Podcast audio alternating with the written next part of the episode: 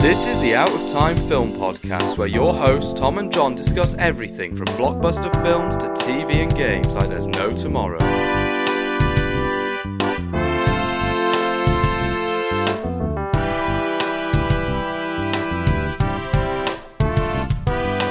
Hello and welcome to the Outatime Film Podcast. My name is Tom, and as always, I'm joined with my co-host John. Hello, how are you? I'm good, thank you. This week, John, we are talking about Ahsoka, the latest in the Star Wars Mandalorian saga. I guess it doesn't have an official name. The New Republic shows. Oh, uh, oh, I don't know why my brain went to like the Old Republic. You know, like the one, the series that you were talking about ages ago, like the book Yeah. series. Oh yeah, you mean you mean the High Republic? Yeah, yeah, yeah. Yeah, High Republic. That was it. Yeah, yeah. This is completely in the same franchise. You know, with the Mandalorian and you know what's happening in that universe. And Mm. and interestingly, we got a live action version of Ahsoka, which we saw years ago in Mandalorian season two when she appeared. I don't know which episode, but she appeared with Din in the Mandalorian. So yeah, it's Yeah. it's been really interesting how this is building up to here right now with the whole Star Wars franchise and how it's going to be building up to the sequel sequels to The Force Awakens and everything post Mm. Galactic Empire. So yeah, what do you before we get into it? What do you think overall? You know, before we get into spoilers. Well, yeah, it's interesting because, as you say, it has kind of been a long time coming. We actually covered The Mandalorian season two way back on the the dark ages of the podcast, and I remember being really excited back then. And this is similarly exciting. This is a show of ups and downs for me, but I think, like with most Star Wars shows, the good definitely shines through. But what I'm most Yeah. interested about about this conversation is the fact that John, you haven't seen Rebels, and this show is very much a sequel to Rebels, and so you and know. I'm like, huh? Yeah, I, I know, okay, I know I've seen a few episodes of Rebels way, way, way back in Cartoon Network. Oh, really? And, Wow. Yeah, I remember a few episodes of it, and I do remember Ezra. I do remember Sabine. I remember Mm. Chopper. He was a bit of a psychopath. the war Chopper did- criminal. Yeah, I remember Chopper. He he's a bit of a mad character. If you watch the whole show, Chopper commits so many war crimes. He just does murders so many times. I think the first few episodes I've seen Chopper doesn't he destroy Droid because the droid doesn't want him in his company. Yes, they have like a new droid and they're like, wow, this guy's really, really great. And then Chopper kind of just shoots him out of the airlock. Oh my god. Yeah, he's the most charismatic droid I've seen now of the Star Wars franchise. Well, I've seen he's grumpy, but I mean that's a different droid, I guess. But yeah, and I remember Hera, but I remember the massive cameo in Mandalorian season three. I forgot his name, but the Zeb. big Zeb, yes, Zeb. I remember Zeb. But then I remember way back there was another guy Kanan. Kanan, yeah, that was it. Yeah, I was like, when I heard that name, I was like, wait a minute, is that the guy that taught Ezra how to be a Jedi? So yeah, it's been an interesting show because it's very rebel law based. And you, Tom, you have seen Rebels, and I'm Mm. like, I don't know what's happening, but I'm having a good time. You know, just just trying to take it in, you know, with everything that's happening in the show. But I have a lot of questions about, you know, the show. Good. And I hopefully, hopefully you I mean, I was asking you, you know, the other day when we Mm. went to this bookstore and then I was like, Oh, isn't there like law about Thrawn and the rebels? And you're like, Oh my god, I have to tell you everything I think about it. Oh my god. And then you tell me about this timeline book. And it was so cool, this timeline book. Yes, Star Wars timelines. I I don't have it yet, but I want it so Uh, badly. I just love the Star Wars timeline and all of the lore that goes into it. And one of my favorite things about covering Star Wars on the podcast is that you have a much more casual understanding of it, whereas I've kind of seen everything. Like when I remember when we did Tales of the Jedi, there was so much that you hadn't seen, and so you were kind of like asking questions, and that was so great. But in terms of Ahsoka, full spoilers ahead for anyone who hasn't seen it. Yep. Briefly explain the plot for those who don't know. This is a very brief plot. It says Former Jedi Knight Ahsoka Tano investigates an emerging threat to a vulnerable galaxy. Wow, short but sweet. Um, so yeah, like let's just kind of talk a bit about what you thought. Like, as somebody who hasn't watched Rebels or the Clone Wars, how did this series land for you? Well, firstly, when I was watching the first episode, I was worried about like, oh, is it going to be throwing me off? Is it going to be heavy lore on the Rebels side to it? And I haven't known much about the Ghost Crew, and I feel like there was some emotional weight to it. So I'm like, cool reunion, guys. Uh, I was just like, there wasn't any emotional weight, but there was a bit when Sabine and Ezra reunited, and there was a lot of bits where you know you could see some bits from Rebels, you know how they all just banter each other, or you know with what was the robot called? Huyang.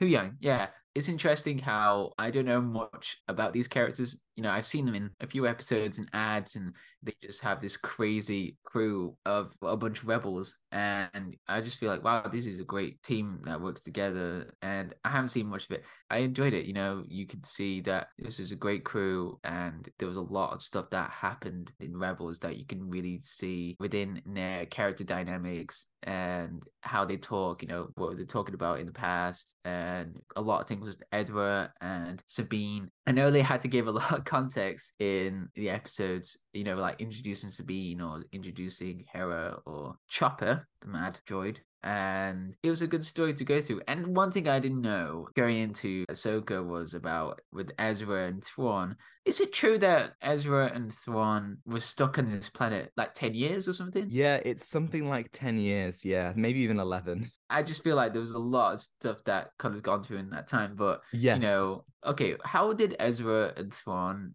end up on this planet? Okay, Briefly. so basically, Thrawn had Ezra's home planet Lothal under occupation, yes. and okay. the rebels were trying to reclaim the planet.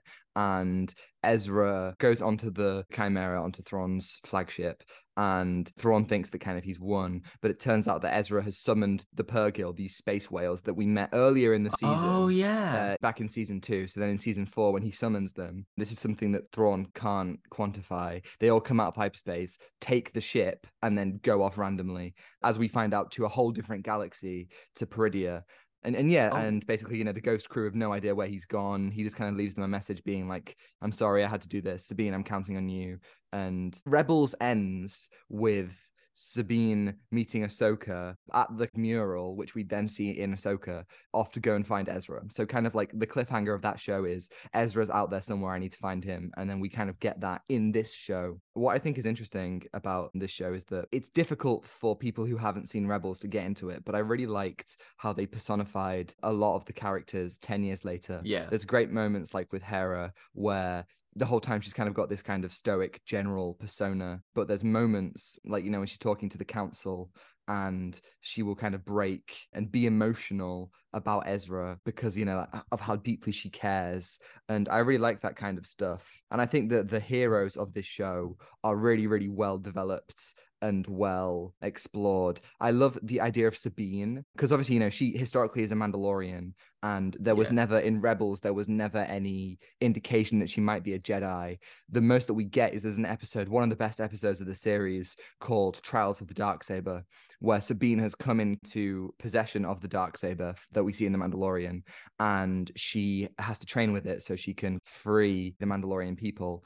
And whilst she's training, Kanan tells her that the Force, you know, it resides in all living beings and how it's not just about what you're born with, it's about the skill that you have and how in tune you are with the Force. I like how this show represents that, how it shows that you're not necessarily better or worse anyone can kind of be a Jedi. I love that mm. exploration mm. of mm. of of what is and isn't a Jedi. Yeah, you can see that, you know, with the training and Ahsoka is worried that she could turn something really dangerous, you know, if she learns the ways of the Force. And also she doesn't have that whole thing with Anakin happening over again and she's worried about that. And I'm glad they explored that as well, you know, like with Ahsoka worried that all of this happened again and maybe Sabine might turn into something dangerous.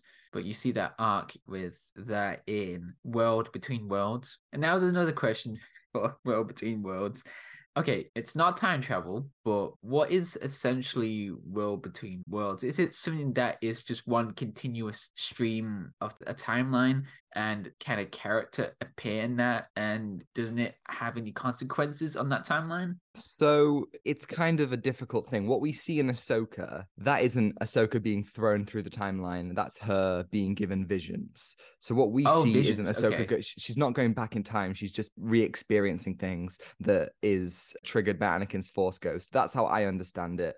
The world right, between worlds isn't, okay. isn't time travel. You can't just go back and change things. In yes. Rebels, what we see is that Ezra is guided by Morai. You know, right at the end of Ahsoka, Ahsoka Yes. sees this kind of owl. Oh yeah, Yes. the owl. Yeah, yeah, yeah, yeah, yeah. that's that's Morai, and Morai is Ahsoka's connection to this godlike being called the Daughter, who is the personification of the light side of the Force, which she meets in Mortis. You might remember at the end, Baylan is stood on what is Oh, essentially statue. Argonath, yeah, from Lord of the Rings, and there are three different figures. One of them is headless, one of them has his arm outstretched, and there's one to the left of the other one. That's the father, the son, and the daughter. The son's the dark side, and the daughter is the light side, and the father is the balance between them. In the Clone Wars, Ahsoka, Obi Wan, and Anakin get stuck on their realm, which is called Mortis, in which we see that Anakin is the balance, and Ahsoka almost becomes connected to Morai. So throughout Rebels, we also see Morai, who is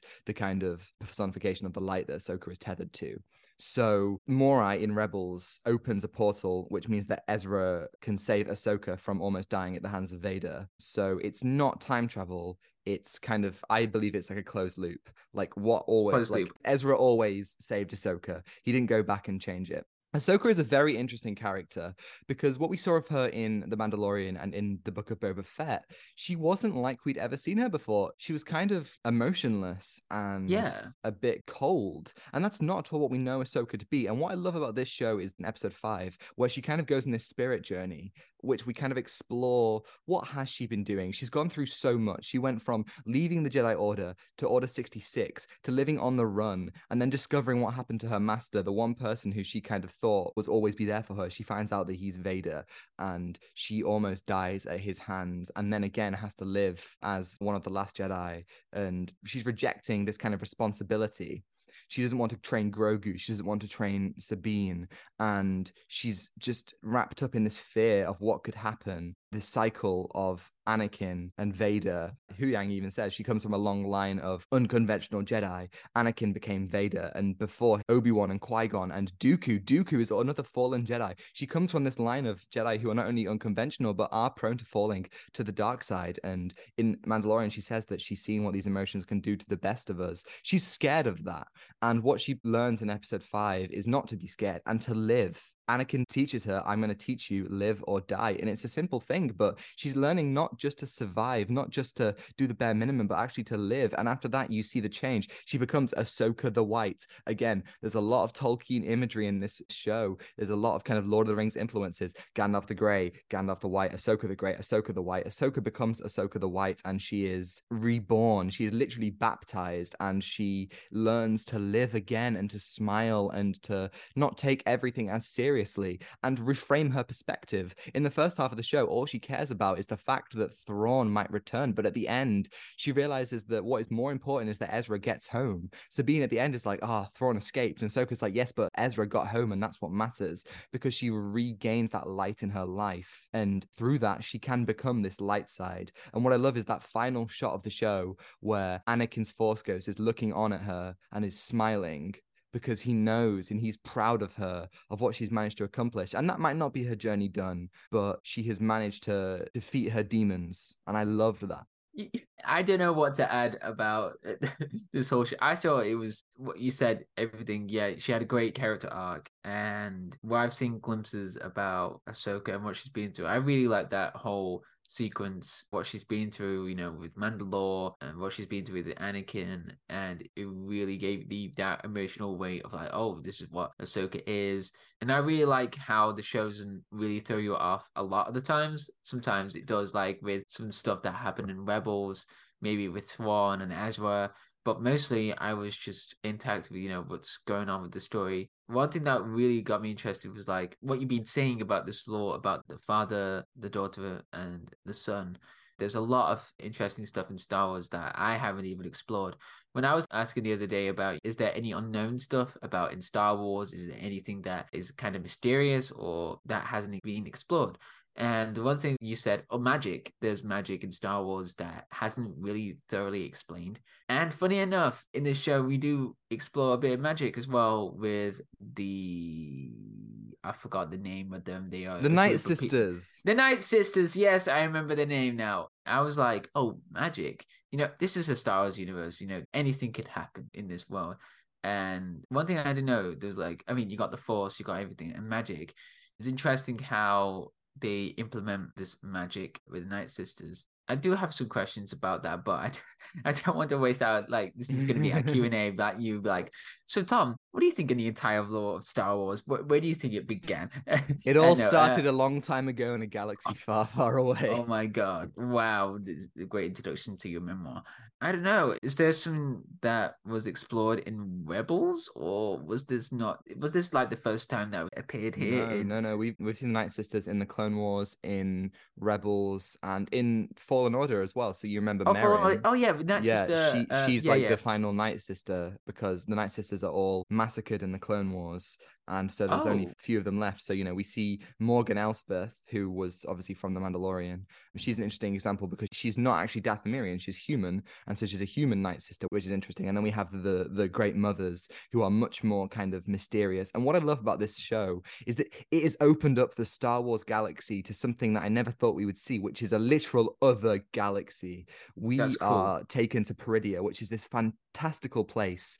It's dark and terrifying, and there are the Noti and the the Howlers and the Night Sisters and the terrifying castle. And one of the things that I love so much is the idea of what's going to happen in the future. As I say, we see Baylan right at the end looking at this light in the distance with this Lord of the Rings style statue, and it's like this is very very interesting. Where are we? Are we literally on Mortis? Like, is Peridea actually this kind of place where the Force is super strong? Like, that is all really really interesting. Interesting. Um, which kind of brings me to one of my criticisms of the show, and this is a criticism that I have with most Star Wars shows, apart from Andor and the Bad Batch and Andor, Rebels and Clone yes. Wars. oh, It- it- it- it's it's just the fact that these shows are too short. Eight episodes Oh, is just yeah. not enough to fully explore what they want to explore. We take five. No, we take six episodes before we get to see Peridea, and there's a lot of important character work done in there. But also, we only have three episodes on Peridea, and there just isn't enough time. I love Thrawn. Thrawn is one of my favorite characters. I love him in Rebels. I just reread the original canon Thrawn trilogy of books by Timothy Zahn. I Oh, hope that he does another one about what Thrawn and Ezra have been up to. That would be great. But yeah, great trilogy. I really enjoyed it. I really enjoy him as a character. Lars Mikkelsen is such a fantastic actor. I'm really happy that he came back to play him. You know, his music is fantastic. His voice is fantastic. His look is fantastic.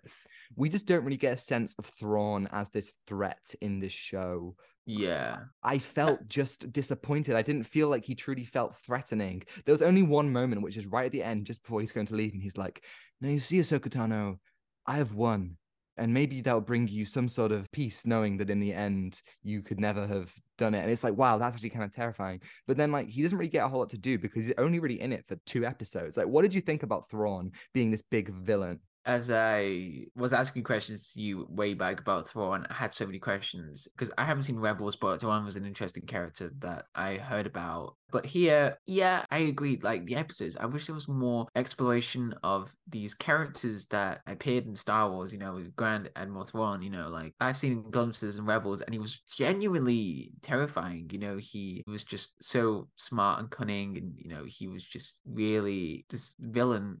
I'm trying to say what a villain is, but you know, he had that strong presence in Rebels. Here, I wasn't really like you know when a villain has a strong presence yeah you didn't have that threatening war about what Thrawn is and what he's been through and i wish there was like some sort other stories about Ezra and Thrawn on this planet like you know in the 10 year thing you know other stories that happened between them or No, we haven't had any of that yet. And what I think Okay, they should do, and kind of what I think they will do, is I think they should get Timothy Zahn to write another trilogy of books. So currently in canon, he has, you know, the regular Thrawn trilogy, which talks about Thrawn in the Empire, and then there's the prequel Thrawn trilogy, which is about Thrawn in the Chiss Ascendancy, which is the kind of empire of his species. And then I think we should get a trilogy about him and Ezra, because you're right, there's a lot to explore there. And one of the things that it suffers because we don't have enough time in the show is the villains.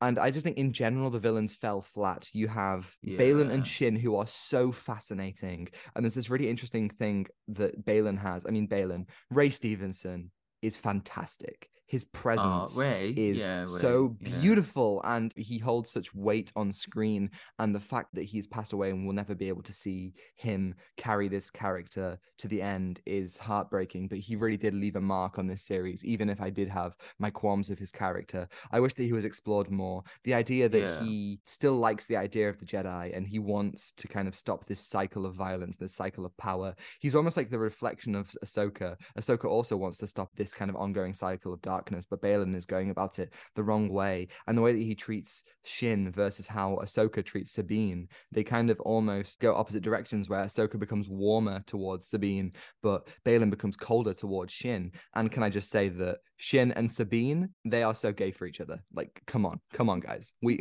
we need to Star Wars PR team literally hinting this. You know, have you seen that clip? exactly Have you seen that clip? You know, like they look at each other and it goes closer and closer. Literally, Come on, literally. come What are on. they? What are they saying? Come on, come on, come on. We're here for it. Come on. Yes. It's like I don't think they'll do it, but I want Well, it so bad because the- every time they have a look, it's like, come on, come on, and Come then I'll stuck on. on prettier Every together. time they fight, yes, they are literally fighting each other. But it would be interesting where they're going to take with that relationship between you know Mm. Sabine and Shin. But yeah, I agree. There was more exploration between Baylan and Ahsoka. What was Baylan like? I wish there was strong characterization. You know, like Mm. some motivation and something that maybe that can help us. You know, with backstory. I mean. We have enough backstories of Order 66 now. It could be lasted up for two hours now with everything that happened in Order 66. I mean, I think that Tales of the Jedi would be a really good example. If we do a season two of Tales of the Jedi, let's have Ooh, yeah. three episodes about Baylan. That would be a really, really interesting way to take it. There's always more to explore in many areas of Star Wars. One thing that I like about this is that in the episode where Ahsoka goes on her spirit quest, we are confronted with the fact that Ahsoka really was a child in a battlefield. You don't really feel that in the oh, Clone Oh, yeah. Wars, but we literally get to see that one actress who is fantastic. You know, she's in Barbie and Infinity War. She, she's she's amazing, and she plays young Ahsoka. Does a really good job of it. But we, we really get to confront the fact that she is a child, and we see her with the clones and feeling responsibility on Ryloth. And you know, we see Hayden Christensen with the Clone Wars outfit on, which is so good. And also, one thing as well is that Ryloth is an important, is a really important planet on Star Wars. So that's where Hera is from, and that's also where um Oh, there was a so uh, you know kind of a bit of a spoiler here, but there was a really big death in the Clone Wars on Ryloth. And that was of Ima-Gun Di. And if you listen to our other episodes of Star Wars, you'll know that Ima-Gun Di. You had to do it. Oh my god. That's my glup shito, folks. I will bring him up every time we talk about Star Wars. Yeah, Ima-Gun Di died, and I feel like it would have this show would have been a 10 out of 10. He, he actually died on that planet. No. yeah, you- ge- you're gonna be kidding. genuinely. Oh yeah, my yeah, God. genuinely. This show would have been a whole lot better for me if Ima-Gun Di. I knew you were gonna it. say I'm a good somewhere. Every time we do a Star Wars episode, you would always, always mention Ima-Gun Di, and it never fails to amaze me. Oh my god. I have to. I made it. I made a promise, John. Oh but God. seriously though, like there's so many great elements to the show. You know, the music is fantastic. I think there's some really great action Oh, throughout. oh, music's fantastic. Yeah. Yeah, like the Kiners, Kevin and Sean and Deana Kiner, who all do the score, are just insane. They did all the animated scores as well. So, like, you Oh, know, they really bring a, a cool kind of sense of continuity and with all the leitmotifs. I love that so much. And one thing that I really did like as well was all the castings. For animated characters going to live action is difficult because the animated characters are so well done. But Natasha Liu Bordizzo as Sabine and Mary Elizabeth Winstead as Hera and Eman Esfandi as Ezra. Oh my god, they were incredible, especially Ezra. Eman Esfandi just absolutely slayed. He was incredible. Yeah, I agree with how they completely just turn that into live action. Yeah, as you said, it's very, very difficult into turning something that, you know, how do you continue a story that was completely animated for seven seasons and then Rebels as well? And, you know, how do you go into that with live action? But yeah, you got amazing actors, you know, with Mary, Aman, and Natasha. You know, it's really interesting how they've done it and how they really personified those characters. I briefly saw in Rebels, and they've done it really well. And that must been a really huge task for them to do. There's some really funny moments with Ezra, like after he is found. There's just these really, really great bits where, like, there's one bit where like they're all about to shoot him, and he's like, "Wait, wait, we could we could we could talk. We could talk, or maybe you want to take us as prisoners, as prisoners." And Sabine's just looking at him like, "What are you on about, my guy?" And he's just, I absolutely love him. Again, he is perfectly cast. I love, you know, his positive outlook. And again, he is a really great personification of what a Jedi should be. I love him. And there's that great moment where Sabine tries to give him his lightsaber and she's like, hey, do your thing. And he's like, what? No, I don't need it. The Force is my ally. And that's like fantastic. I actually wish that he didn't then build a lightsaber because I Oh, love yeah, the idea of, of, of, of a Jedi. build a lightsaber. He's like, I've got the force, don't worry, and he just builds a lightsaber. There's a really funny moment when uh, Ahsoka says to Sabine, she's like, you know, Sabine, being a Jedi isn't just about a lightsaber. Being a Jedi is something more than a lightsaber. And then Ezra's like, hey guys, look at my new lightsaber. It's like, God damn it. I feel like sometimes Dave Filoni would have benefited from other writers on this show because Oh yeah. you know he, he's got a lot to say but maybe he needs some people to kind of iron out some of his opinions as well but then again i do feel like there's a lot of really good creative input on this i Yes. do still have problems with the volume i wish the volume wasn't used so much however the direction in this show i thought was really strong i was especially happy with peter ramsey in episode four he's the director of Oh, the first yeah. spider-verse so i mean come on spider-verse Oh, okay. um, yeah. right. yeah. And I think Dave Filoni and Steph Green and Jennifer Getzinger and Geeta Vasant Patel and Rick Famuyiwa, they all brought some really nice direction. I feel like there is still clunky elements, but it looks a lot better than some of the other live action shows we've had. Again, it's no Andor, but still, I feel like a lot of these elements did really work for me. And I feel like we are lucky to get this kind of show that kind of Yeah. explores the mystical side. And then we get a bit of exploration of the almost Western and kind of pulpy side with The Mandalorian, and then an exploration of the political side with Andor. We just get different things with every Star Wars show. And I really, really appreciate that. If anything else, I love that this show gave me something new and it's opened up the galaxy, the Star Wars galaxy, to some really, really interesting new avenues. I really hope that we get an announcement for season two because Oh yeah. my god there's some really really exciting stuff that could happen yeah, new possibilities, and I'm excited to see. And I should learn or explore the Rebels and the Clone Wars side it as Mm. well. hey maybe maybe we'll do rebels on the pod at some point yeah, I'm happy to do that because it's really interesting. So yeah, I enjoyed the show. You know, there was some good stuff, but you know, as you said, it was a bit clunky. There were some strong things about masters and apprentices. You know, like this continuous cycle of violence as well. So it's really interesting what they've done. yeah i mean we're i mean we're building up. up to a movie now they announced at Star celebration that these shows are going to culminate with a movie so we'll see how Oh. all that goes i guess um so Oh. yeah ahsoka what are you going to give it out of 10 I'm gonna give it a seven. Yeah, I agree. I go between seven and eight. I think once we know where this is all going, I will decide whether it's a seven or an eight. But I think right now I agree with you. I think it's a seven. Thank you everybody Yeah. for listening. If you're listening on YouTube and you liked it, you can like and subscribe if you want to see more. And if you're listening on Spotify, you can follow and give us a five star review if you think we're worthy. Next week we'll be doing Wes Anderson's Roald Dahl shorts, including the wonderful Oh, story of Henry yeah. Sugar, The Swan, The Rat Catcher, and Poison. All of those short films, which are all on Netflix. So definitely go and watch them. And I'm really excited for that. And you can send us an email at outatimefilmpod at gmail.com. Let us know your thoughts on the Wes Anderson Roald Dahl shorts and ask us any questions, and we'll answer them right here on the podcast next week. And you can follow us on Instagram, Alstein Film Pod, see incredible thumbnails from Afzal, on Twitter for more thoughts from me, and TikTok, see edited clips, which are also on Instagram Reels and YouTube Shorts. And you can find links to all that in the description below. Thanks to El Jones-Meyer for the excellent theme and Ronan Phillips vocals as always. And I think that is everything. Yeah, that's about it. That's Ahsoka. Take what you're given. Give nothing back. Goodbye. Goodbye.